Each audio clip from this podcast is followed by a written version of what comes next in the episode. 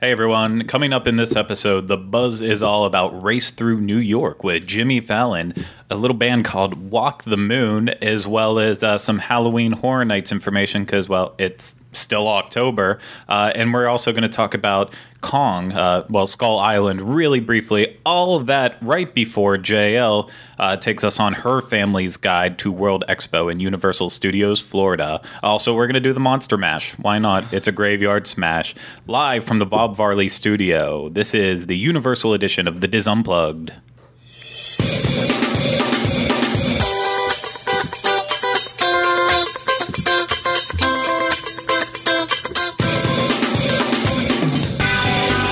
This is episode 63 of the Diz Unplugged Universal Edition. Edition. The Diz Unplugged Universal Edition is brought to you by Dreams Unlimited Travel, experts at helping you plan the perfect universal vacation. Visit them on the web at www.dreamsunlimitedtravel.com. Hey everyone, welcome to our spooky Halloween episode. Uh, God, JL, just uh, all right. Two seconds in. Um, it's uh, everyone out there who's listening to this. No, you did not just get a text message on your iPhone. That was uh, Jenny Lynn Knob. Well, Jenny Lynn Knob's not actually here today. So, um, did I introduce myself yet, No. or did I get distracted? Uh, I am your your spooky host for today. I'm going to use the word spooky like six or seven times. That's, that's going to be the drink word. Yeah. Uh, so if you are playing a drinking game along to uh, the Diz Unplugged Universal Edition, which I always uh, never recommend to anyone because, well, whatever whatever word you choose or whatever uh, idiosyncrasy that we put on uh, that causes you to drink, just you know, take a step back. You don't need to do that.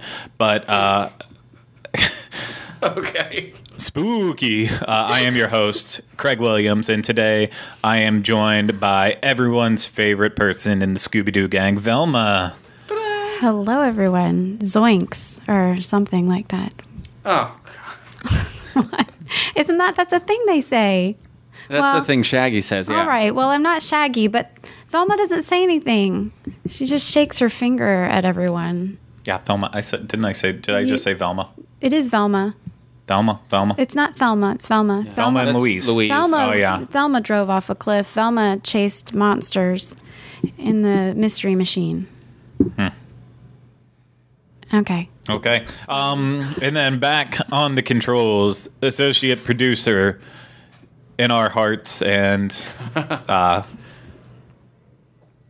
Where else? Spider-Man himself, Rhino Clavin. Yeah, you can't see. You you can't tell. I'm wearing a full body outfit right here. You guys, he's in a onesie. Kind of superfluous, I guess. Yeah, he's uh, it's just so everyone is aware. Um, This is not a hoodie. Stand Uh, yeah, up, but especially for everyone who's listening. Uh, obviously, uh, there are some Halloween costumes being worn right now. I am not wearing a Halloween costume. I am wearing my Michael Myers Halloween Spooky shirt shirt. because it is very spooky.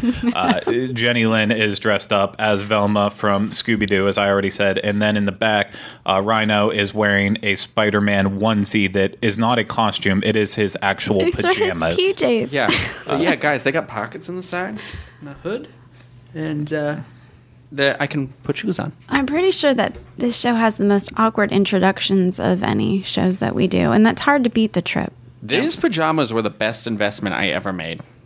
Fantastic. Pajamas are universal. there you go. I didn't hear the, the outro music there, but uh, whatever. Yeah, we have a huge episode today. Uh, a lot of buzz happened this week, and I, I think uh, the most important part of the show is uh, our segment that we're going to be talking about this week Your Family's Guide to World Expo. Aw, Uh, thanks. It's been a while since the last one. I think only like a month or two. Uh, but we did Family's Guide to New York. Uh, obviously, it's awesome, awesome information for anyone coming with that wide range of uh, ages with their kids. Uh, I know yours are now. Now Ellie's she's ten now, right? 11. She's 11 she now. just turned 11. It's crazy business up in this piece. 11, 13, and 15. 11, 13, 15? Oh, Ellie is 11. Oh, okay. I was gonna Miller say- is 13. I was like, That's What- is that I was the gonna date say we're all gonna that's die? the day I'm getting married. Uh, Oh, that's What- weird. That is. Um, no, Ellie's 11, um, Miller's 13, and Margot is 15. You know, it wasn't weird. That was spooky. Yeah, that was very spooky. um, yeah, so you've got you run the whole gamut in terms of ages with your kids. I mean, you don't have a you don't have a toddler, but I'm not Yeah. wishing that upon you at the same time Thanks, too. I appreciate Uh, that. it- the content's not worth uh, in the long run, and plus we just have to wait too long unless you adopt. I guess. Yeah, I, don't I, think you'll be the next one up to be bringing a toddler into the game plan. Nah, definitely Rhino. I've got two corgis. Well, Yes. because that's the same thing. You- You can do the Dog's Guide to Universal coming soon to a Universal uh, website near you. How to Um, vacation with your pet? no. All right. Okay. Actually, I'm going to write Yeah, that down for the staff. That's a great segment for the trip. Um, Uh, that was the first thing I said when I started working here. Was we should do a segment about how you travel with your dog? well, Yeah, someday. Someday. I, We'll know. get there. I have friends that I ditch my dog off on. Someday, Artie and Um, Rocket. So yeah, you're gonna want to definitely stay tuned, or uh, you know, give us a half an hour and then come back and tune back in to watch the Family's Guide. But um, yeah, before we get to that, of course, we have the buzz, and let's just jump right into that buzz. Yeah, let's Boom. get buzzing. So the first and most obvious uh, thing that we're going to talk about in the buzz, uh, if you didn't figure it out yet, but uh, we we've been talking about it for a while, but Twister is finally leaving us forever on Yes, November second. November 2nd, it's all done. Yes, meaning that it is closing on November 1st, this Sunday, this very Sunday. So if you're listening to this on Monday, you're already too late. Why didn't you pay attention any sooner? Um, but it's it's gone as of Monday, November 2nd. And why is that? Uh, like we uh, reported before, following the rumors that we found on other, uh, Dis- uh, not Disney websites, but Universal websites that really go crazy on rumors. There is, in fact, a Jimmy Fallon attraction Boom. coming Sorry. there. The rumors are true. The rumors are true. Jinkies. what? That's that's her thing. Somebody just messaged me. Jinkies is what Velma says. oh, jinkies. Okay, so that will be my word for That's, today. Yeah, that's what you could have said in response to it. for the Sorry. next buzz. I'll do it over again. Hey, I'm Velma. Jinkies. What's that attraction coming, Craig? Race through New York, starring Jinkies. Jimmy Fallon. I'm not sure that Jinkies is appropriate in this age and day. okay. I don't know what it means, but It's Throwback Thursday, Craig. Go with it. Um, Did they talk Yes, true. about? I didn't. I, I like knew this announcement was getting made. Like I saw it happening, but I didn't actually watch the details of it. Did they give the deets. Yeah, the deets. Was it was it vague or? Uh, well, I Tell me kind of. I would like to throw it over to JL just real quickly if she wants to talk a little bit about it because she already Sure. did get to talk about it I on Fox News yesterday. I was on Fox last night reporting about it. And, you know, we don't have any real big details, but what we do know is that it's going to be a 4D attraction simulator Mm-hmm. attraction. Oh, so it smell like garbage, like the streets. Of That's what we're looking Just kidding. I love to. New York, guys. Um, and obviously, it's based off of Jimmy Fallon's show, and in his show, he does the celebrity races in his studio. So this is going to, uh, you know, where where the the celebrities they go and they kind of tour through Yeah. his studio. Well, this is going to be a tour similar to that, but I'll give you an overview of New York instead of just the studio. It's supposed to take you from the depths of the subways to the heights of the skyscrapers. And it's all a lot of good fun. I think maybe a good way to describe it is how other people have said it might be like the uh, universal equivalent to Soarin' over California. Are they? So have they said whether? I'm sure they didn't, but the. So we're assuming the ride contraption is going to be the vehicle is going to be like that Well, kind of there's suspended. not a lot of space there for an erector type set, so it's probably just going to be well, I was. stationary. Oh, I'm wondering if they're going to try and go the Shrek 4D route. and, and no, no, no, no, I don't believe that at all. So Maybe more it- like Despicable Me. it's a very even that I kind of at first I was like maybe, but it is a very uh, it, it's a tall building despite it not looking true, that yeah. big. Um, it it is pretty tall, so may, we're not talking that it has to be on that depth of Soarin' because Soarin' literally takes place in giant uh, giant IMAX screens. yeah. Um, I I don't think that this is trying to wrap you up in it like that. We already have uh, the Simpsons ride over in World Expo that really wants to enwrap you like that. Um, and think about it, stuff like uh,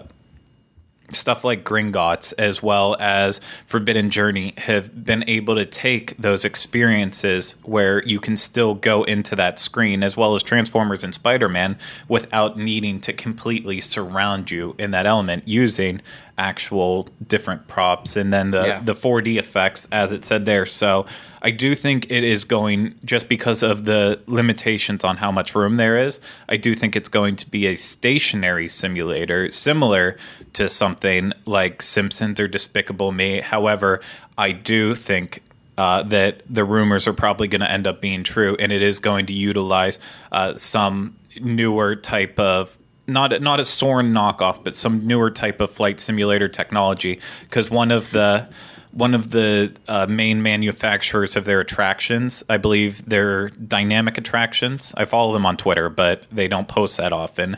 Uh, but they have tweeted out pictures of their type of flight simulator in the past before, and signs like that lead to um, lead you to speculate that yeah, maybe that this is why they started posting that because they knew that they were going to use this technology and implement it into Jimmy Fallon. But then again, I believe they also posted pictures. Uh, the same company they posted pictures of a new prototype of a Back to the Future ride that Oh, yeah, we'll remember probably never get, which would be awesome if we did. So, Well, I think the main similarity between that and Soarin' over California would just be the concept that, you know, Soarin' gives you an overview of California and this is supposed to give you an overview of New York City. Yeah, and I, I got a little snarky on Twitter about this. Uh, we we've talked about it on this show before. I am not the biggest Jimmy Fallon fan at all, um, and I'll just leave that at that.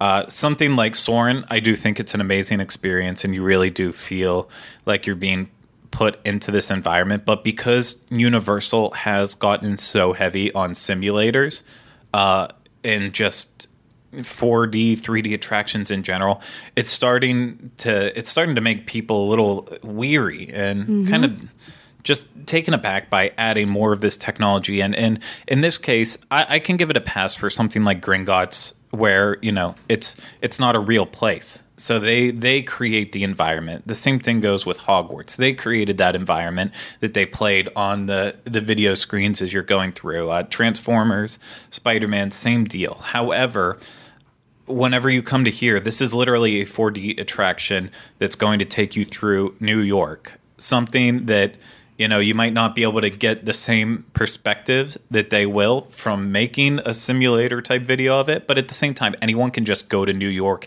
and have that experience. Why do you need?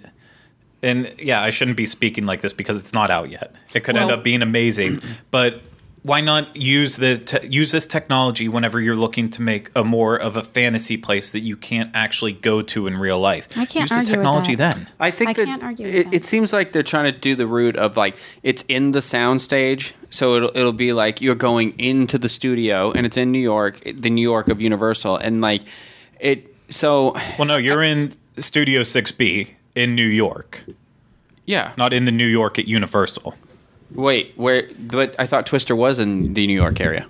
Yes, but I'm I, I'm a little confused now. The both the attraction and the actual attraction take are in New York, Yes. right? Yeah, yeah, yeah. That's what I'm saying. So like you're going into a studio, you're going into an actual soundstage at Universal Yes. Studios, and then which is which is the ride theme is that you're going into a soundstage at a studio. So I think it's just them trying to keep that movie making production thing alive. You know what I mean? A, a part of this place. I understand what you're saying though about it being like it should be somewhere where you step into a different world and stuff Yeah. like that. But I think maybe this is their their way of like throwing back to that. But I also think it's interesting that it's it's New York and they say they're going into like the subway and a studio and then skyscrapers like so I imagine this ride's going to play with space a lot if especially since it's not a very big I mean you said it's tall but it's generally not like thought of as a huge building but like you know I, I'm thinking subways are cramped and small and studios are very cramped and small because I just I went I went to the um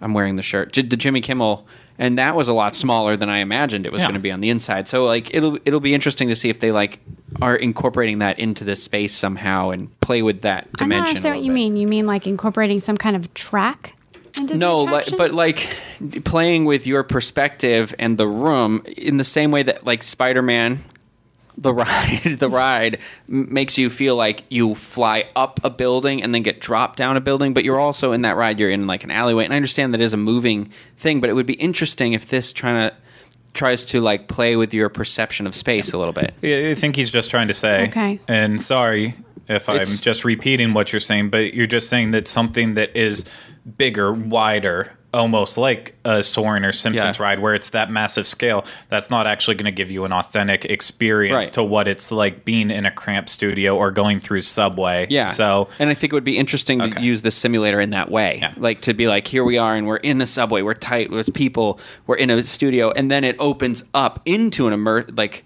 Now we're in Yeah. the skyline, so it would be kind of cool if it takes you through that, like to tight to like you know Yeah. wide open. I don't know. No, That's my hope. It, it still has potential, uh, regardless of the fact that Jimmy Fallon is in it and he's only funny one of the time. I'm assuming he's going to get hurt at some point while they're filming it or something because he fell again the other day. Like this guy is like, he is having a rough, Yeah, he's- rough go. His fingers and hands are all covered up. Um, the the one thing that does show promise with this attraction, uh, and I said in the blog post that we wrote about it, but the creative director on the attraction and the one who was the announcer, not the announcer, the one who announced it via uh, Universal's official blog, is none other than Jason, Jason Surrell. Surrell. Uh, who he started his career with Halloween Horror Nights over at Universal before becoming an Imagineer for over 10 years and he's written some amazing books. He does like the the Haunted Mansion from the attraction to the movie book as well as a Pirates of the Caribbean one. Uh, he wrote one about the Disney mountains and you know, he's just as an Imagineer, he was one of the ones that of recent who was very prominent, very in the light, and especially because he was an Imagineer out of Florida, uh, everyone in Florida knew him extra well for that reason. Uh, he left, went back over to um, Universal, and this is the first attraction that he's worked on, and uh, you know, just based on some of the great things that he's pulled out of Disney, I feel like coming over to Universal where they're eager to throw money at everything, they're eager to just get these new projects off the ground and you know, in front of people as fast as possible. And Although this all one's not going to be moving as fast as the other ones. This one's not coming out till 2017. That's it's still extremely That's- quick. that's That's, literally but I feel like, Year and I a mean, they. months. It's I yeah, th- I guess that is, but I, I mean, I'm just thinking about things like you know, Well, it how, hasn't like even- Transformers went up like Mine Train took five years, but Transformers was a cookie cutter ride. They already did it in two other Wait, places. how long did And Transformers take? From technically from the time they started construction on it, it was twelve months. But from the time they announced that they were doing it, it was seven months. Okay, but yeah, I was going to say, but it didn't. It didn't. There wasn't a ride already there. They took ex- space that had nothing in it, right? Yeah, I think everything had already been cleared out of the sound stages where it was at. Yes. but that's not the that's not the hard part. The the the whole reason why they could put Transformers in so quickly is because again, it was it's just a replica of the other two tracks that they've already built for Mm-hmm. it. So they already knew what they were doing. It's kind of like a, a dark ride over at Disney. If it's just a replica, they can get it up They quick. They have the blueprints Uh, and everything it's- done. Yeah, that's already done. It's ass- just about building and paying your workers well So- enough that they'll build around the clock and get it done. And that's what they did for Transformers.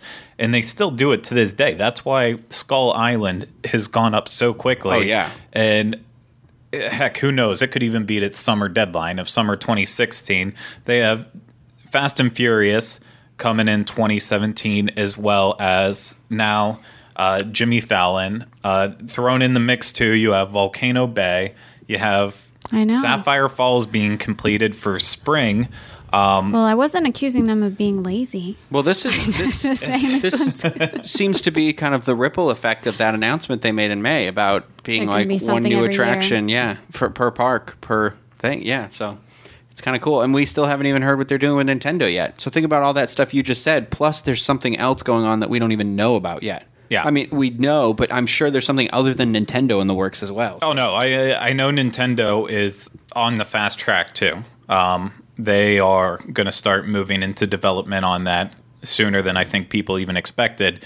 And then there's still one more project out there that people are expecting will get announced to either open in 2017 or 2018 too, which just is mind boogling to me that they would try to Boogling. boogling to me that they would potentially open up another a third attraction in 2017 but if anyone's going to do it right now it's universal so uh, They're making a statement. they are. So long story short race through new york with jimmy fallon coming. Uh, we will keep you updated as new details do come out on it. And uh, if you're in orlando right now go over and experience twister one last time. Uh, rhino and i are i think tomorrow morning we're actually going to go there to try to start say hey. filming our uh, tribute video to it i mean obviously we only have three days after today Our tribute Um, video is uh, Craig and I will be recreating the opening between Helen Hunt and Bill Paxton. I will be playing the part of Helen Hunt. He will be the part of Bill Paxton, hating me on the other TV screen. I, I feel like we could just film the actual attraction and more people would enjoy that Oh yeah, I guess so. I mean, in the long run, 10 years from now, no one's going to care about us. Let's be real. Oh, Hey, that's that's how it goes. that's a that's a spooky little thing you just said there. spooky.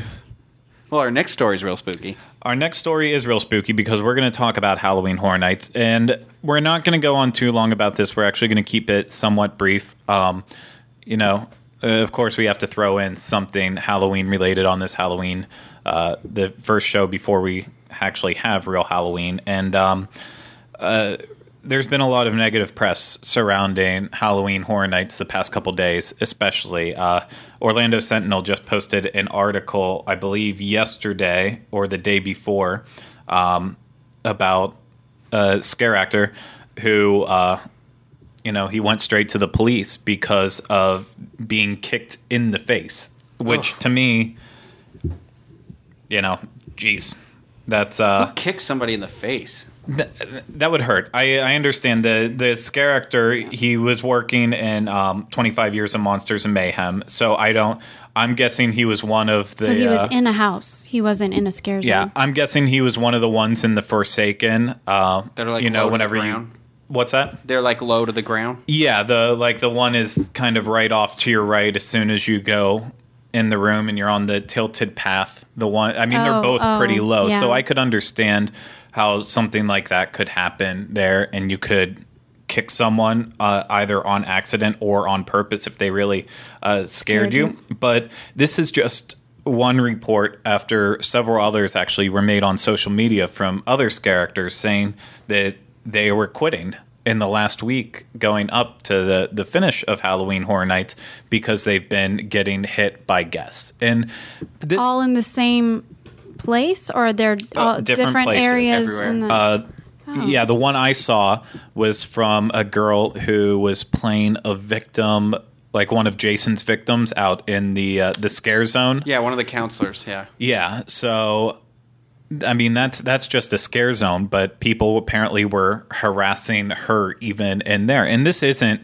She got punched in the face. yeah, this isn't something that is abnormal um, in general because we've we've heard about it before that people hit scare actors. Sometimes scare actors accidentally hit hit the guests that are there too. It's unfortunate. I mean, it's happened to me this year alone where they just got a little bit too close. One of the times I was walking through Werewolf, uh, the one of the person working the puppets was doing so well and getting so into it that they hit a person with the puppet on accident. Oh on uh, gosh, by accident, completely. Um, it, was hilarious being back behind because this girl's like freaking out, but you know, it, stuff happens from time to time. However, these incidents now have been aggressive on behalf of the guests, and I I can't remember what website wrote a kind of an in depth look at it. On if you're coming to Horror Nights, you know, there's two types of people. Uh, ones that you know the, you have the the uh, the fight or the flight, and that you know you see both of those, and then you see people who just don't care at Universal, and uh, like JL, you would be a flight.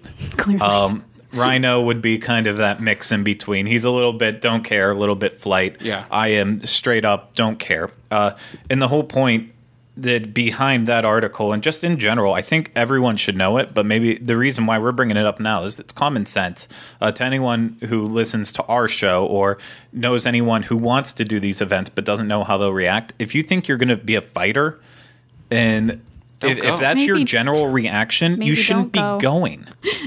Yeah, if, if when someone pops out behind something and your automatic reaction is a fist like going out into like you should be like okay well this probably isn't a good good place for me but you probably also i don't want to say it never mind No, it's just in general. Uh, if that is your gut instinct, if you've ever been scared before by a friend, by something else, and you naturally say, "Okay, I'm to hit you," even as a, like a joke right after, or just like ah, like regardless, don't go to this event. It's not for you. You're going to get arrested, and then you're going to have that record where, oh yeah, you know, I just I got thrown out of a theme park, was given a trespass, and then uh, also they're going to put a lawsuit against me for punching this actor. It's Yeah. not worth it to pay whatever amount of money you're doing it if you're just going to go in and react like that. And I mean, the same goes for if you know you're going to be scared and there's that chance you don't know how you're going to react. Just in general, my friend nicole. Don't. Yeah, nicole. Poor nicole had a little panic attack in the first house. She did. god bless her. It was too spooky for her. Like I I do I feel really bad. Um, uh, I know the the characters take a lot through this job. They they really do, and it's unfair to them that they can be put in this situation. Um, it- but Well, it- then again, it, it's crazy because like some people are like, well, is this Universal's fault? It's not because they have not. they have their own security guards. They have the police that are actually there on property the whole time. They have the team members that are throughout the houses and the scare zone. So there's there's nothing more they can do other than Yeah. having like a cop for every single person. Like Exactly. that's that's you know like they've they've done what they can do. It's up to you not to be a complete moron when you go to these things. Yeah, it's and uh, one of the things that people are bringing up into it, and there was another post by some just blogger about haunted houses that kind of circulated a couple weeks back about how Halloween Horror Nights has just become one big kegger party, and Well, that Uh, was my next question is do we know how much of a role alcohol has played into this? we don't know how much alcohol was played into it. I think that's what people will jump on first, though, in terms of Which criticizing. un- it's not. But then again, it goes right back to it. It's that person's fault. If they think they need to be drunk just to be there, or they can't, you know, control how much they are drinking, and that's how they get, Right. shame on them. People Uh, need to yeah. be responsible. you know, and Yeah. We like to we like to have a drink when we go to this sort of thing. It just loosens you up a little bit. Uh, we I didn't drink to excess or anything like that. It was just I needed one to you know like I just you just want to have one in that social engagement to kind of you know get you going and then. It, you know, and that that's unfortunate because when I went to Ho- Ho- Hollywood, I had that issue where they weren't serving in the park. So I was like, "Well, I don't know what to do because I I'm very anxious, and sometimes I just like to." I'm, I'm sound like an alcoholic right now. yeah, you really are. but, But, you, um, you know when you know you're going to be scared or like like pe- it's like when people get on an airplane some people need the drink to give Yeah. them the courage to get on an airplane Well, you know I mean, people again, adults, you just need to be responsible Right. for the amount for your own behavior. absolutely. How And- much you're drinking or whether you're kicking and punching people. And there's only so much you can blame a bartender in it too. Like Oh, if yeah. the person goes to the same bartender, you know, multiple times, uh, the bartender will know. They they do pay attention. As someone who goes to Halloween Horror Nights, you know, at least once or twice a weekend, the bartenders get to know you even if you don't come back like you know after an hour or two they'll they'll generally start to remember you. That's any guest service position. You do your best to remember everyone who comes through uh, especially if you're serving alcohol because you have to know if you're over serving that person. But let's be real some people can be extremely drunk and just not be visibly drunk.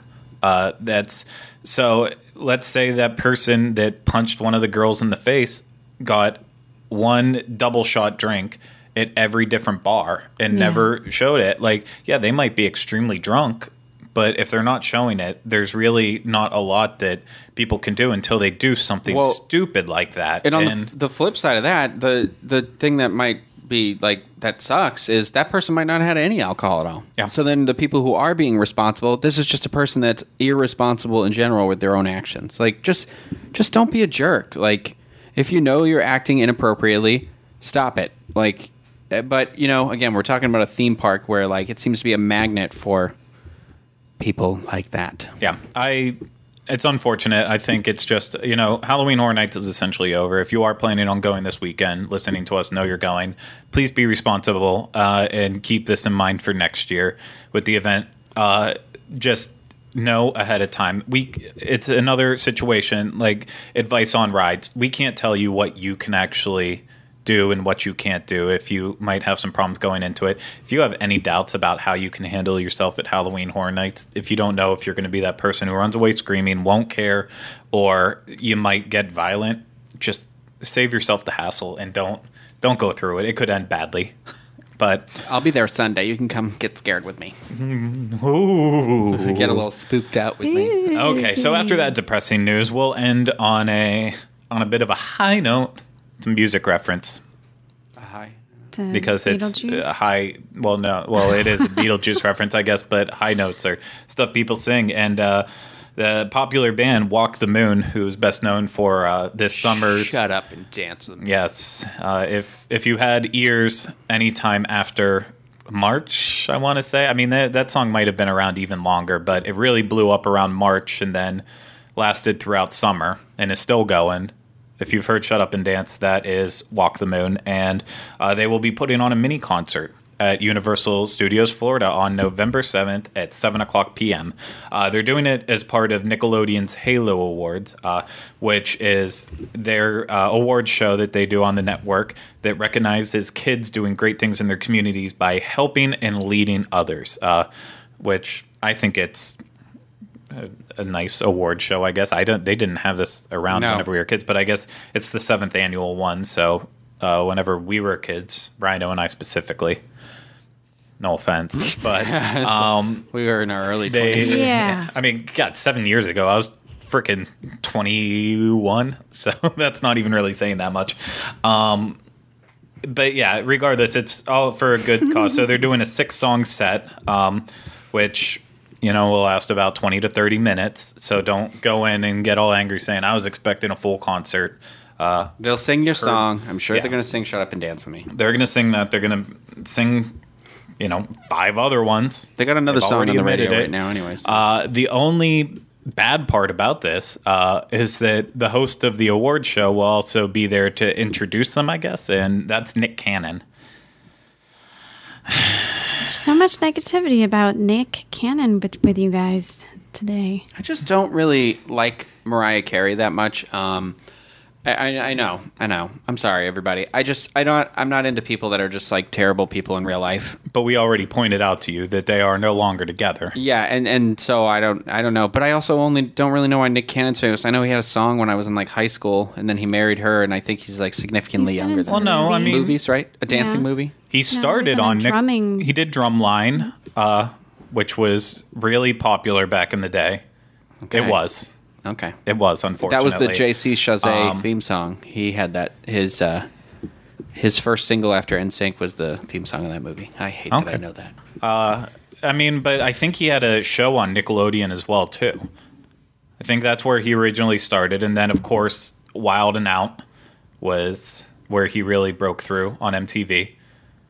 I'm not familiar. How did you just miss like I didn't have ten cable. years of I didn't pop have cable. culture? I didn't where, have, I didn't have cable till I was like 18. oh my god, it was it was the show was actually kind of amusing, but Nick Cannon went through this I want to say five or six year period where he was just obnoxious because he was everywhere, and I still don't know why he was everywhere. Uh, he's never really appealed to me. I don't. I don't think he's funny. Um, Is that what he's supposed to be? Is he supposed to be funny? He's supposed to be a comedian. Yeah. oh, for for real? I Yeah. thought he was like a singer. I don't know. no. He Yeah. sings though, doesn't he? He sings. I don't know. I know him from comedy and being in movies. I'm looking it up. I Yeah, got it well. I'm doing that right now. So he started. I mean, yeah, it obviously, says artist on Apple Music. He absolutely sings. Yeah, no, he does, and I mean, he had Wild and Out. He's the chairman for Nickelodeon What? right now. I didn't even know that. Wow. Good Um, for you. I get, we're gonna get all the free Gak you can eat. Yeah, he's. I mean, yeah, he he's done uh, absolutely a lot. So uh, he's just never really appealed to me. So he's going to be there. I'll still go to watch Walk the Moon. They, But- the album's good. If you haven't heard it, I Yeah. listened to it on the, one of our California flights back, and I really enjoyed it. I just hope he's not doing like a half an hour set first. No, I Unless he does only Bill Cosby jokes, then that'll be good. on for the Nickelodeon award show. Yeah, for the kids award show. Good point. It's not too soon. Don't worry about it. Um, so, Walk the Moon, November 7th, 7 p.m. Get there early, secure a good spot. You'll find Rhino, myself there, maybe JL too. I don't know if she cares. Uh, but some of us will be there. Don't find us. That's your prerogative. Well, unless we need them to, if we get there late and they, Yes. we need their spots. Yeah, unless we can Wave show us up at down. the last second, then wave for us in your good spot, and we will come take advantage of you. That's bad. uh, that's going to do it for the buzz. Uh, before we do move on any further, this I didn't find this uh, really buzzworthy because there wasn't a lot, but um, so News Six in Orlando actually. Uh, gosh, I was a week back now that they did it. Uh, but they got to go and do a sneak peek of Skull Island uh, really quick. And I mean, they obviously they didn't get to post a lot about it. Was but they the ride did, functioning? no, the ride's not completely functioning yet, Okay. but they were able to say a little bit about it. I mean, obviously it's massive, three stories tall. Um, they put that there's been 300 people working on the project right now, which that's a ton of people Wow. working on it. A lot. Uh, the ride vehicle is 40 feet long. Oh, wow. Which that's. Uh, again, that's very long for a ride vehicle for these jeeps that are going to take you say, in there. How long's the jeep from like um, Dinosaur or Indiana Jones to California? That's probably like twelve feet, right? Ten or Uh, twelve? I would say maybe 15 at most. Yeah, Thinking so- of my body length. yeah, maybe think 15. think about that. So over Times- twice the yeah, size of Jeez, three. T- yeah, almost three times. Woof, Yeah, I'd that is a say two and a half two and a ride half to three times the size, the length of that. So it's going to be very, very good with capacity. Um, other things they said on it was uh, some of the features will be old time radio broadcasters, which you gotta love, uh, torches, Kong sculptures, uh, and the sculptures, of course, no surprise, are taking uh, taking after the Peter Jackson film King Kong, which I, I don't think anyone was confused about it. It looks straight out of the movie. Just so we specify, guys, this is literally what it looks like. Yeah. So, uh, other things Mike West said, uh, who's uh, one of the executive producers at Universal Creative, uh, there's five or six scenes with all kinds of varying creatures, foreboding dinosaurs and creatures from underworld that you haven't seen before. Everything is kind of overwhelming, and I think guests are going to be totally amazed. It's really going to be incredible, and the ride will be less than six minutes long, so. Sometime between five to six minutes. That's, a decent That's a good, yeah, a good ride decent length as well. Um, so that's just a little bit of details on Kong Skull Island. Obviously, I, I think this is really the first uh, media that's gotten that I've seen personally uh, that popped up in my radar that's gotten to go back and look at it yet. So fingers crossed that someday they'll do a, another media event where we can Did they, go um, and start getting a peek. Did they mention whether it was 3D or not? Or Yeah, it, it is 3D. That It- was in the original announcement. oh, okay, well, I couldn't. Yeah, remember. there's going to be a 3D section. It's going to be a blend of, you know, actual sets and then also a a massive 3D section. Which, from what I've heard, uh, Is it Kongfrontation? no, Kongfrontation's the old ride before. Oh, Uh, it- you're I- talking I'm Kong talking about- 360. yeah, no, yeah. it's, that- sorry. From what I've heard, it's going to be a, a brand new film. However, uh, the one thing that they speculated at one point in time was that the Jeeps would be open, so that way you could see all Oh. around you. But I've heard the Jeeps are, in fact, closed off. So Hmm. uh, the 3D sections will just be on the left and right, which does sound very similar to Kong 360. But I.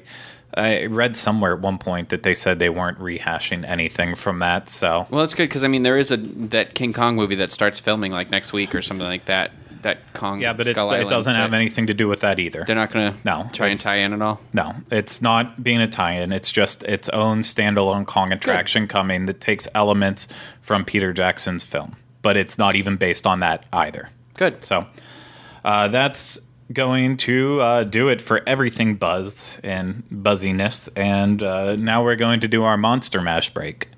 I, I like the Monster Mash. It's the album that we listened to before the show got started by Boris Boris Pickett. Pickett. I'm joking. We don't have the rights to actually play it. We'll get flagged for uh, copyright issues on YouTube for that. Spooky So we're not going to play it at all. Instead, we are going to jump into JL's Family's Guide to World Expo. So, JL, for everyone who missed the first round of Family's Guide and any of the articles that have gone up on the website, can you explain a little bit more about it? Sure. So, um, I've been tasked with the assignment of taking my brood of children to Universal Studios and reviewing it attraction by attraction with each of my children who are 11. My daughter Ellie, 11, who is uh, probably the daredevil of our family, and Miller, uh, my son, who's 13, and he's pretty, you know, easygoing, just kind of uh, has a attitude where he's willing to go with the crowd for the most part. And then uh, my 15 year old daughter, Margot, who is pretty much scared of everything. So um, that's what we've been doing. We've been running around Universal, and after we do an attraction, we come home, I interview them, get their opinions about uh, and their thoughts about the ride, and um, you know what. That way, we can kind of get an idea of what things are like from the kid perspective for all of those of you out there planning vacations for your families with your kids. Exactly, because uh, in terms of the DIS with Universal, uh, obviously we've really ramped up our coverage in terms of uh, making people more aware of what Universal's like and what Universal has to offer. Uh, except uh, the the one thing we don't really have we didn't until you started writing these is really that kid's perspective on the attractions because you know I'm not a kid, Rhino's not a kid. Uh, wow. In, before in body anyway. before you really came along, we really had Teresa with her kids, but obviously Teresa's too busy being a travel agent and uh, and uh, the what running the welcome center to really do anything in park like that for us. Uh, and so, and Corey and Julie have Ferris and Finley, obviously, but they're on the young side to the point that they're just now really starting to be able to ride a lot of the stuff at Universal, which would be a great aspect to have too. Sure. But they don't, again, they don't go there that often. So, uh, really, this has been eye opening to get that that really that demographic that Universal really is heavily pushing towards that that age group between eight years old up to obviously eighteen. They and even beyond that because then they want those eighteen to twenty five year olds and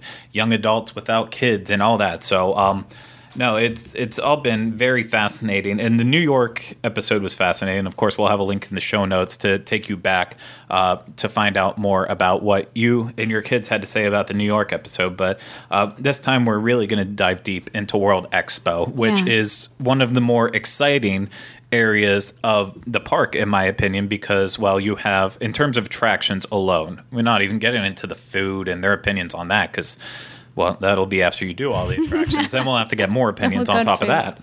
Uh, but and we have two of the biggest attractions in the park in this mm-hmm. section alone, with Simpsons Ride and Men in Black. Uh, then you have technically Kang and Kodos Twirl and Hurl, the mm-hmm. spinner ride. But you know what? Sometimes kids surprise you and they they enjoy those rides because of other reasons. And uh, then also technically in World Expo, but not included in this show, uh, Fear Factor Live. Uh, why is it not included? Well, because right now Fear Factor and Fear Factor has been down for a while because of Bill and Ted.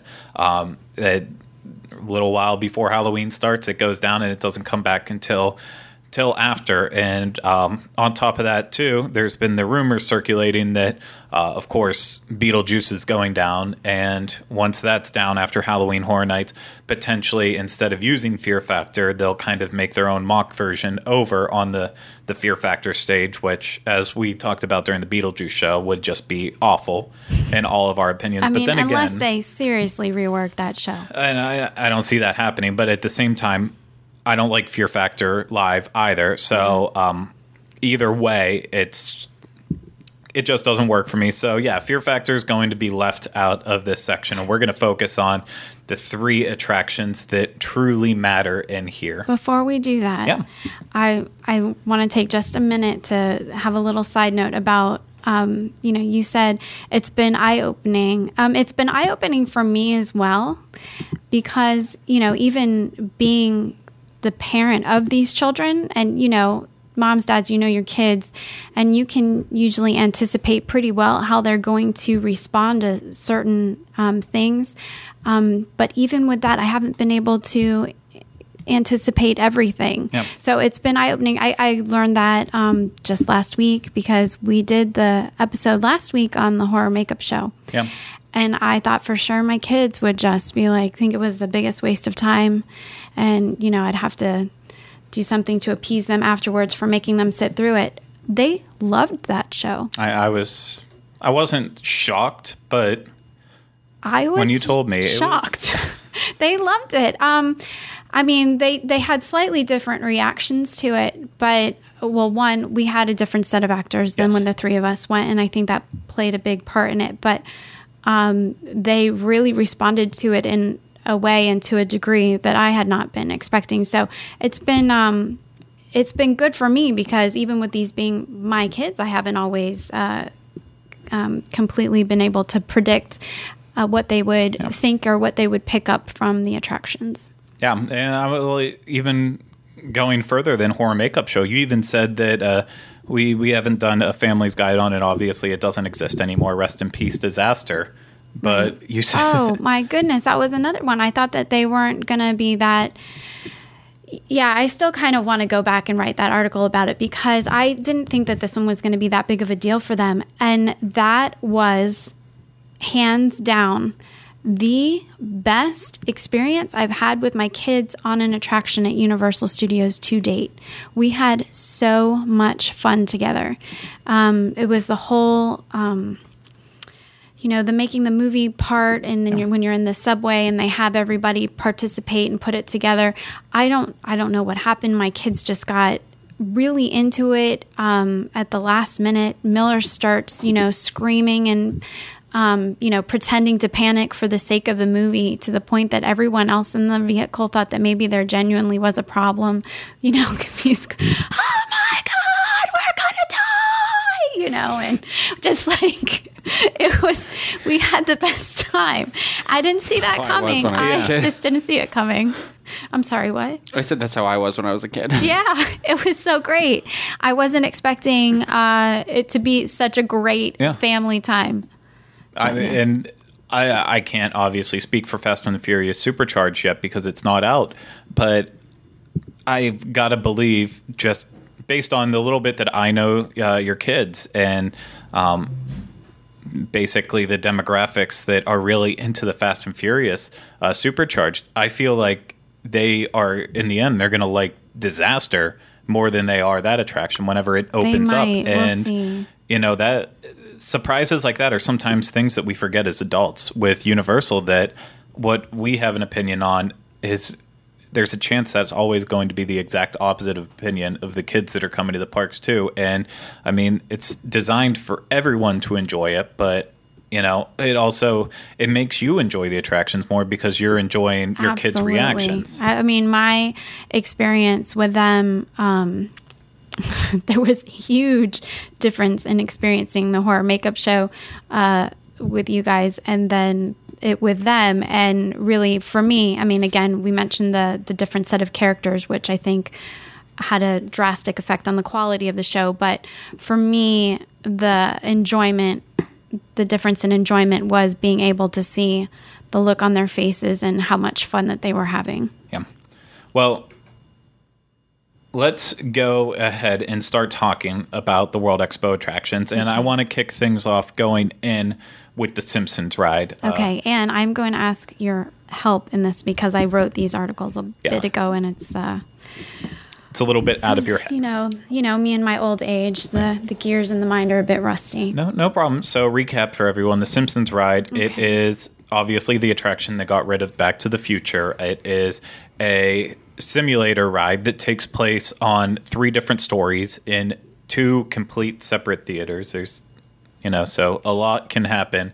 Uh, this usually has a pretty decent weight because of it. Um, but yeah it is uh, it is a giant imax motion simulator ride that takes you into a 3d no, you're not wearing 3d glasses but it's the simpsons not on the 2d cartoon like you see them in on tv but a 3d version of that. Uh, that just adds that little bit of depth makes the ride bigger um, and better uh, i know this that The Simpsons has gone way downhill in recent years in terms of how it is on TV. And uh, so, like, whenever I was growing up, my parents didn't want me watching it right away. And then, of course, the older I got, I got more into it. Uh, I feel like The Simpsons is now something that is maybe watched by people my age and slightly younger. But a lot of the people who were older when it first came out, they've abandoned it because of the quality of the show and how it's gone downhill. Uh, and then I look at people like your kids, and I can't imagine that they have ever watched The Simpsons before in their life, have no, they? No, no, definitely not. Okay. Because of the content or because they just don't care? Um, well, they haven't expressed an interest, and I have not encouraged it. Yeah. Because, I mean, again, I'm not Mother of the Year. My children have definitely watched some rough things on TV from time to time. But, um, you know, if they haven't expressed an interest, I do know that some of the humor uh, in the show can be a little off. So, um, some it's not one that I'm like, hey, kids, let's sit down and watch The Simpsons. But, um, you know, when I do know that when we were in the queue, that was uh, an opportunity that I took. They were interested in what they were looking at and Yeah. they were asking me to explain things about the show. Who's this person? What do they do? What does that mean? Why are they saying that? And um, you know they they were able to pick up um, between what they were seeing on the screens and what I was explaining enough of the context of the show to be able to kind of relate to the characters. Fantastic. Yeah, I've, uh, you know, I, I know everything about The Simpsons, everything that I can possibly know. I really geek out whenever That. it comes to Simpsons, and but Sorry, like that's a reference to an episode. I've, uh, I'm trying to talk here. I'm trying to reference an episode. trying to talk.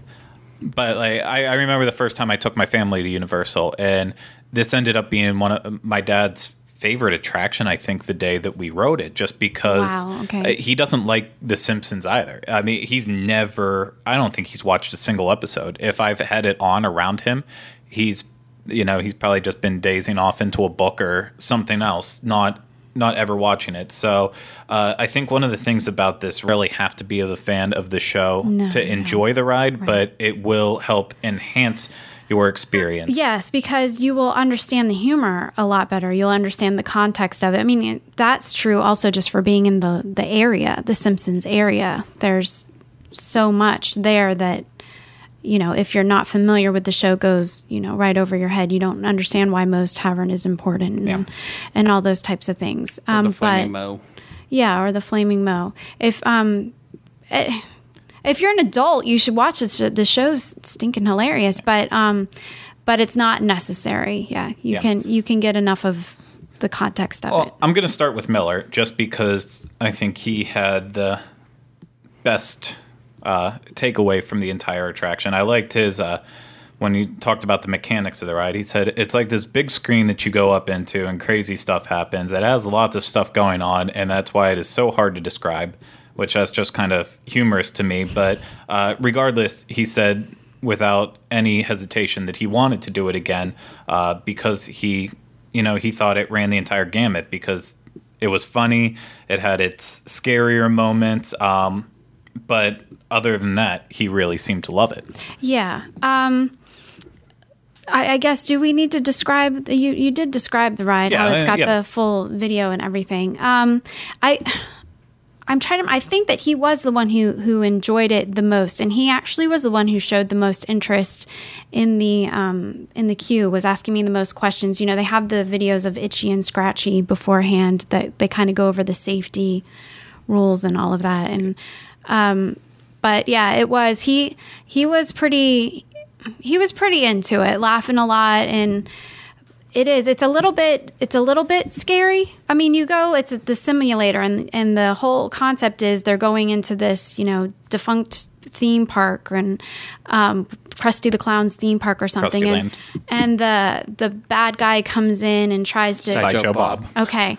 and he tries to kill the Simpsons, and you know everything goes haywire. You go flying off roller coaster tracks and end up in places, and then Maggie, the little baby, gets um, radiation, something or other, and grows into a big monster. And is going to destroy everybody. And uh, anyway, there's it's it's kind of alarming at times, but he thought that the whole thing was hilarious. Yeah, he was into it. And Margot said that uh, she enjoyed it too, but uh, she apparently felt a little sore after the ride. Okay, so Margot sometimes struggles with back pain, um, and this one really messed her up. Like I, I think it it is a very jerky ride with the simulator that goes up and it's trying to again simulate you flying off of roller coaster tracks and landing down harshly on other surfaces and you know spins and turns and and all this kind of stuff. Um, it's just it's very jerky and you're on hard plastic seats there's no cushioning and i think that it was too intense for her to really enjoy it as she should she just kind of came off of it i mean like I, I i know she understood the story but she just primarily focused on the fact that her back was in pain Well, and your other daughter also had neck pain. Yes. And Ellie is not one Yeah. that has back problems or neck problems. Ellie's my one that goes all over the place on roller coasters and, you, You know, know- free fall drops. And There, it's uh, there's something really like a funny story here because when I was a kid, um, and I did Back to the Future, same same attraction housing. Um, I remember the warning for it being like back problems, pregnant mothers, whatever. And I remember the first thing I said to my brother, like I was super happy I did this ride, but I turned to my brother afterwards and I was like, man, no wonder why they say if you have any back problems because this ride gives you back problems. Like I remember coming off and as I was probably uh maybe 14 13 14 maybe even 12 i don't know it was somewhere in that around like seventh or eighth grade um, and i remember thinking like that hurt a little bit you know It, it definitely it's the same does. kind of ride Um, vehicle yeah, absolutely. I mean, I know that there are some rides where they, you know, they're all trying to cover their butts and they tell you don't go on if you're pregnant, if you have back pain, neck pain. And sometimes it feels like maybe that's a little excessive. But this one, please listen to what they're saying. That's a that's a real warning for this one. Um, I was sore when I came off. Um, I wasn't that crazy about the attraction for other reasons primarily, but this one definitely jerks you around. Uh, it's hard to overemphasize that. I completely agree. I give it my stamp of approval, though, but I'm not in your family, so that doesn't matter. Um, that's just me. Uh, let's move on to the other Simpson attraction that's in the area. That Well, did you want me to say what my opinion was? Did you not? I didn't. Oh, okay. Your opinion. My main you just kind of said it at the end. Well, I said I didn't. I wasn't crazy about it for other reasons. Um, the main reason I skipped the Simpsons ride. I mean, it is jerky and it's a little bit painful on, you know, your Yeah. back or whatever. But I am willing to endure a certain degree of that if it's a really good ride. Like I love Space Mountain, um, even though it's jerky. This one though, I just get nauseous. It's it's that simulator motion stuff. Um, I do fine on roller coasters, but I do struggle with simulators, and this one's there's no air in there. this one's particularly bad. yeah and because I don't know if it's just the age of the technology in there. I mean, the ride in general, it opened up in 2008. It switched over from Back to the Future, so it technically hasn't been there that long since they upgraded it. But uh, in both theaters, the projector has this soft focus on it Yeah. that just makes it a little more disorienting. And I mean, just in IMAX in general, Well- um, it can you can always see that effect where it's a little bit soft, but then this one's a little extra soft, and that that makes a big deal. Uh, I have this theory too about it. Is that um, this one for me is the one that I'm like, if I haven't taken Dramamine, I can't do it. Um, and I think it's because uh, I didn't have this issue when it was Back to the Future because Back to the Future was real stuff in front of you. Yeah. Like it was a real environment, whereas this is an animated environment. So for me, there's a mental disconnect. Like I know I'm not on that roller coaster. I know I'm not doing this,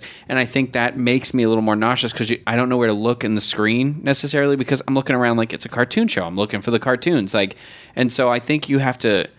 My advice to somebody is that I find that helps if you just focus like right in front of you. Don't try to look at everything. Just look right at the screen. Yeah, and, you, and- you'll, it'll feel a little better. and it sucks because this ride is designed to look all around Yeah. on that screen and There's see all the little Yeah. hidden references. Uh, but uh, this is one attraction that I think besides the the ride vehicles are so old since they've been there since Back to the Future, and they're still very jerky, and you know they almost need completely replaced and uh, bring it up to date with newer technology. But uh, this could really stand from an addition of having 4K projectors Yeah, in there cool. and a nice 4K image on there because you know Despicable Me looks great, Spider Man looks great, Mm-hmm. Gringotts looks great. All these rides that really take use of the newer technology that's come out, it looks amazing, and this is one that's dying for that. And, then I think it would also make people a lot less sick because I know from uh, my time at Forbidden Journey.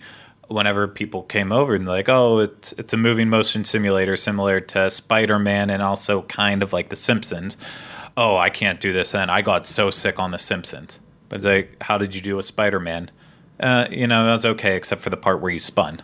Yeah. And so it's like, okay, I don't understand how the moving one you felt more sick than the one that's stationary, but uh, that's more because I don't get motion sick easily. But yeah, I, I think with the with addition, sharpening up the screen a little bit, maybe making the ride vehicles a little smoother, mm-hmm. this could end up being more enjoyable for everyone in the family.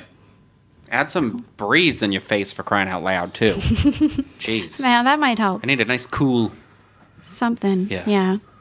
So let's move on now to Kang and Kodos, Twirl and Hurl, the, Okay, the, yeah. the spinner ride, the spooky. spooky spinner ride that came uh, as part of the edition of Springfield, USA. Um, Kang and Kodos, of course, are very well known from the Treehouse of Horror episodes. Uh, there we go, Halloween coming right back into it. There, uh, the the greatest Simpsons episodes that have ever existed. What was cool in California is they played the the ch- Halloween uh, the Treehouse of Horror like soundtrack is what they played throughout their Springfield. They don't they don't do that here. I don't know why. It's such a cool like sound to it, but maybe someday. Yeah, so uh, obviously this is just your your normal hub and spoke spinner ride. However, it's got a little bit of a difference because based on uh, your controlling motions up and down, you might trigger RFID sensors that will uh, include characters uh, doing little little funny quips in there, and of course Jennifer Tilly moved from the Simpsons uh, ride and did the she does the pre-show warning in the Simpsons ride. She also lends her voice to the Ken pre uh, the pre-ride at um, Ken Kodos too. Uh, so there's a lot to enjoy about this ride. What did your family think of it? Well, um, it took us a while to get a handle on the story behind it. That's not um, as easily grasped, but so I don't know if anybody cares. the The idea is that Kang and Kodo have Kodos. Kodos, sorry, um, that they've landed and they've kind of they're tricking park guests into getting in these UFO vehicles because the guests think that they're getting on an, an amusement park attraction. And once you're on the ride, there's an announcement that you know you've been had. And what actually is happening is an attack on springfield. And if you ever uh, basically you're a hostage in an alien abduction. And if you want to uh, be released you have to attack the citizens of springfield which is where uh, the part that uh, Craig is talking about comes into play, where you have to try to line up the height of your vehicle with the sensor.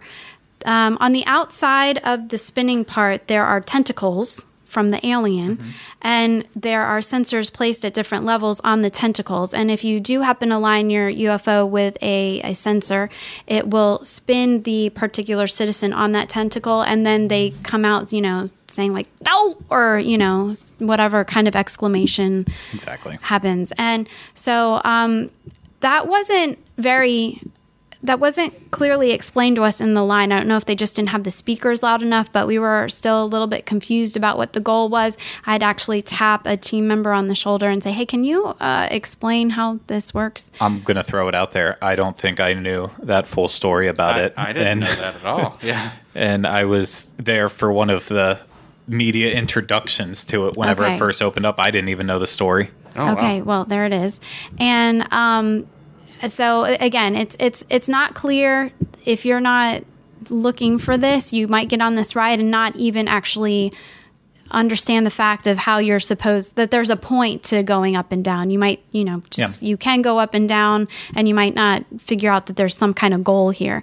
So uh, we got on and um, you know, my kids usually have different opinions. This one, they all kind of were the same on. I, I I tried to hype it, you know, like, Yeah. yeah, we're going to do this. Let's get, you know, all of the sensors and have everybody react. And, you know, you're a mom, you try to get your kids excited about They were just kind of like, whatever, this is just Dumbo, you know, for little kids, you know. Uh, they just were not really, all of them across the board. They were like, all right, we went on it, we spun around a few times, and, and now we're off. I mean, I I was with in the UFO with Miller. The girls were in their own, and you know, he was he was trying to work with me and like, all right, mom, we'll do this, and uh, um, going up and down, and um, he, it's it's hard too. You can't. First, you need to know you can't get every single sensor because they're so spaced at different Yeah. places.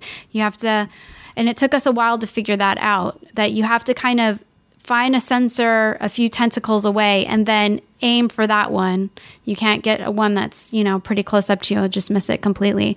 So I. I Miller's also my perfectionist, and so I think he was a little bit uh, frustrated that he was not, you know, able to to get the marks as easily. But for the most part, they were pretty bored. But again, you know, they're the tweens and the teens, and spinning around isn't like a huge um, thrill for them anymore. I, I mean, I can actually speak on behalf of Corey and Julie on this one point. Uh, I know they went to Universal at one point in time. Uh, specifically, I think it was specifically just to ride ET because Ferris loves ET. However, I don't even think they made it to ET. They ended up going on uh, Kang and Kodos like three times because the kids loved it so much, and then they just left.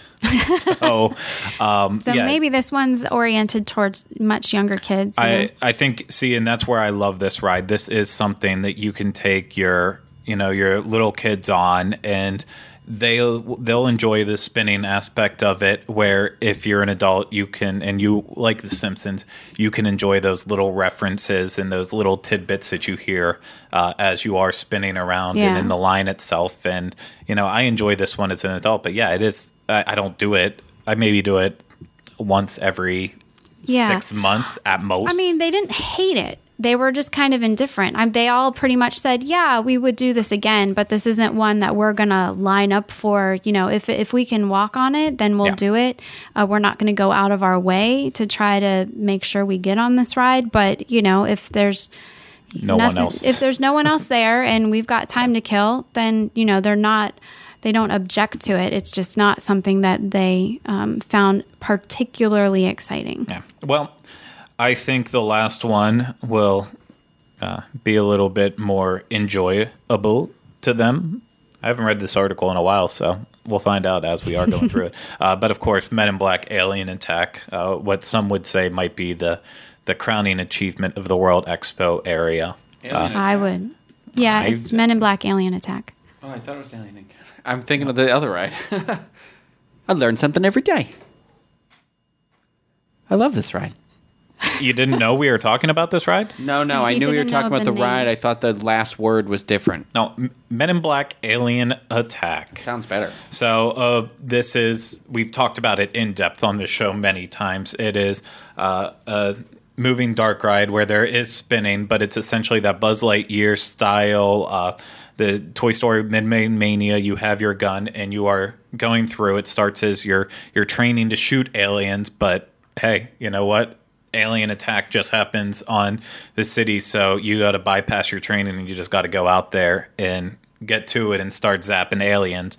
And that is that is uh, the essential plot of it. And you know, you get a lovely, uh, lovely ending with none other than Will Smith himself. Uh, Big Willie style. big Big Willie style. Uh, overall, I think all three of us in the room can say that we love this attraction. Oh, yeah. Totally. Um, so JL, let's start with your opinion on it before we get to your kids. I love this ride. Um, it is a bit fast. It has some spinning in it, and um, nevertheless, I don't get uh, motion sick on this one. I I love the interactive part of this. I love how it can be something that your vehicle um, tries to work on together. In that in that aspect, it sort of was a fun thing for our family. I know you have your individual scores that you're trying to get when you are um, getting you know shooting at the aliens and and you're trying to get your score to beat the other people in your vehicle but at the same time there's portions of the ride where you are trying to work together to um, mess up the other vehicle that's on the track that's next to yours so um, and we had we had a great time i i love the um, i love the game aspect of this Yeah. and it's also very visually fun as well Well, Margot, uh, she did note that she would repeat the ride in the future, but uh, one thing that did leave an impression on her was the strobe lights and a lot of the spinning. Uh, despite it appealing to ages, that's something that stuck out to her, and I think that is something important to think about for anyone. Um, you know, you never know who's going to be affected by strobe lights, and Right. it- you know, I, I struggle with the uh, the spin sometimes. Yeah. Like, um, it's not terrible. It, well, it's hard because it's that part when you go to shoot at the other car, and Yeah. if the car across from you is carrying smart or people who have done it before, they'll actively continue to shoot your car because you get more points, but also because um, It it, makes- stops you from spinning. So, so that's always my goal. So sorry for anybody who faces off against me. And she also wanted to make sure that uh, everyone knows no matter what they say, you are going to want to push the red button. Yes, uh, she was. This was funny. Okay, so Margot got very competitive Yeah. um, when it came to this game, and she was all about trying to get the most points. And um, sh- she had, I, th- I think I remember telling him when we were in the line that even though they tell you not to push the red button, that you definitely want to try to be the first person to push the red button because you would get mugo amounts of points. But um, anyway i but uh, see i liked that i liked it that she was margot is my teenager and in that she is usually my one that is most apathetic about things you know she's like whatever whatever Yeah. all the time. So it was really cool to be in an attraction where she got into it and got excited about it and was like i'm gonna push the red button or whatever it is. I don't care. I just i like the fact that she was involved and engaged. Yeah, so Ellie seemed to really get a kick out of a lot of the aliens going through, um, and she it'd be hard to keep her away in the future. But um, at the same time, she loved the aliens. But I guess she kind of thought maybe some of the aliens were a bit scary, especially in the darker sections of the ride. yes. She's 11. Okay. So now when she says, when she is saying that she thinks that they are scary, she is not scared of them. Yes, She is, like I said, my daredevil. She's just saying they're She's Spooky? trying to, she's spooky.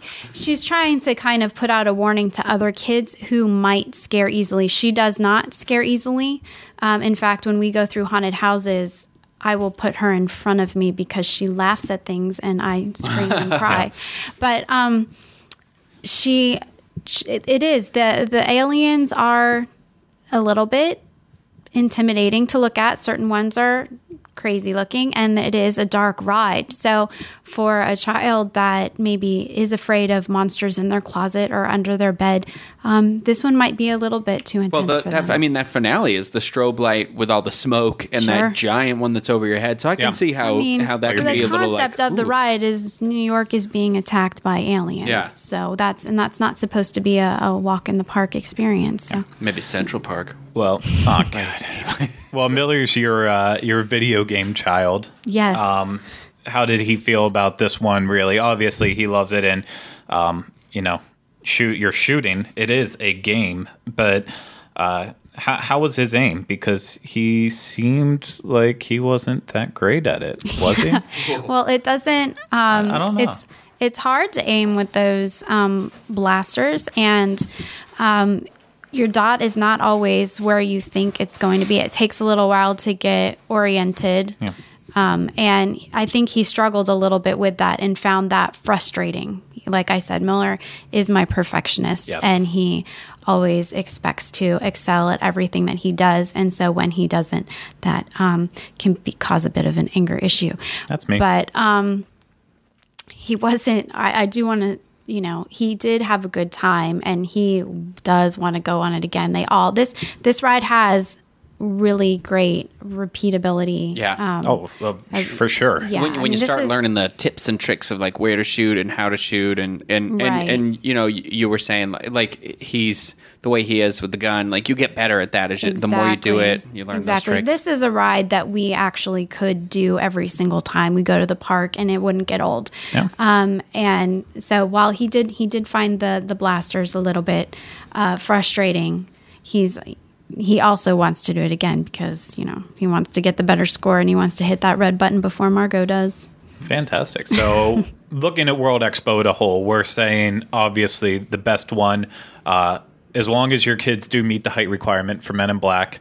Uh, as a general whole, though, families will enjoy Men in Black Alien Attack the most, followed by The Simpsons ride, as long as everyone can handle the The intensity. the intensity, followed by unfortunately Kang and Kodos at the bottom, aiming more towards younger kids. Yeah, I think so. Um, I mean, at least that's again how it was for my family, and and we really um, do cross the gamut as far as personalities. And um, Men in Black was definitely the big winner in that area. Simpsons was, you know, somewhere Yeah. somewhere in between. There are things that we liked about it, and other things not so much. It's one that we will probably pass more often than stand in line for. so you say like men in black would be the most accessible for family across the board I would, yeah, I think so. I mean, again, there is, there are the the factors that you need to take into account, like the strobe lights, or if you have an easily startled child. But again, even with that ride, it's not like the aliens are directly in your face. Yeah. you're a good distance from them. Um, it, I, I think that one's just a, a bit easier to manage than something like The Simpsons, that where the the vehicles jerking all over the place. There's nothing you can do with it. And Yeah. it's big and overwhelming. Awesome. Any any other thoughts at all? No. I don't think so. Well, thank you so much for well, first off, taking your kids and uh, having all these experiences, but then sharing it with everyone else. So I hope it's uh, ending up being very helpful for any families going to Universal in the future. Yeah, me if, too. If you're on the fence about planning that trip because you don't know what all they'll actually be able to handle, I, I hope this helps to get that good grasp of what you definitely need to do and experience while you're there. And uh, overall, in general, I have to just say. Uh, Thank you again, JL, and thank you to everyone out there who uh, took the time to put up with us on this very spooky, spooky, episode with, uh, you know, everything that's been going on with the talking stuff. I forget what I Everything was- that's been going on I with forget the where I was going with all that. Um, Time to say goodbye. it is time to say goodbye. It's, it's been a long one, but packed with a lot of information. So thank you again for everyone taking the time to listen. Uh, remember, anything that you want to find out about this show can be found in our show notes page, which you'll find at disunplug.com or the blue universal section.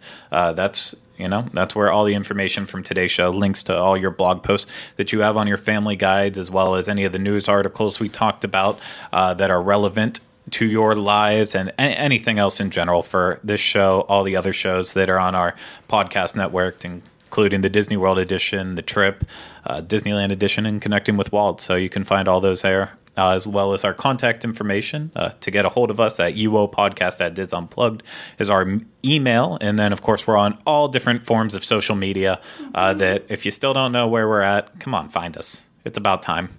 Uh, make sure you're subscribed to us on iTunes as well as YouTube, and you're leaving great feedback on that because that's the only way we can get better in general. Is if you're telling us how to be better. Uh, so definitely leave that feedback and subscribe. And again, thank you everyone out there. That's going to do it for this episode of the DIS Unplugged Universal Edition. We'll be back next week with another episode, but remember, Monster Mash is universal.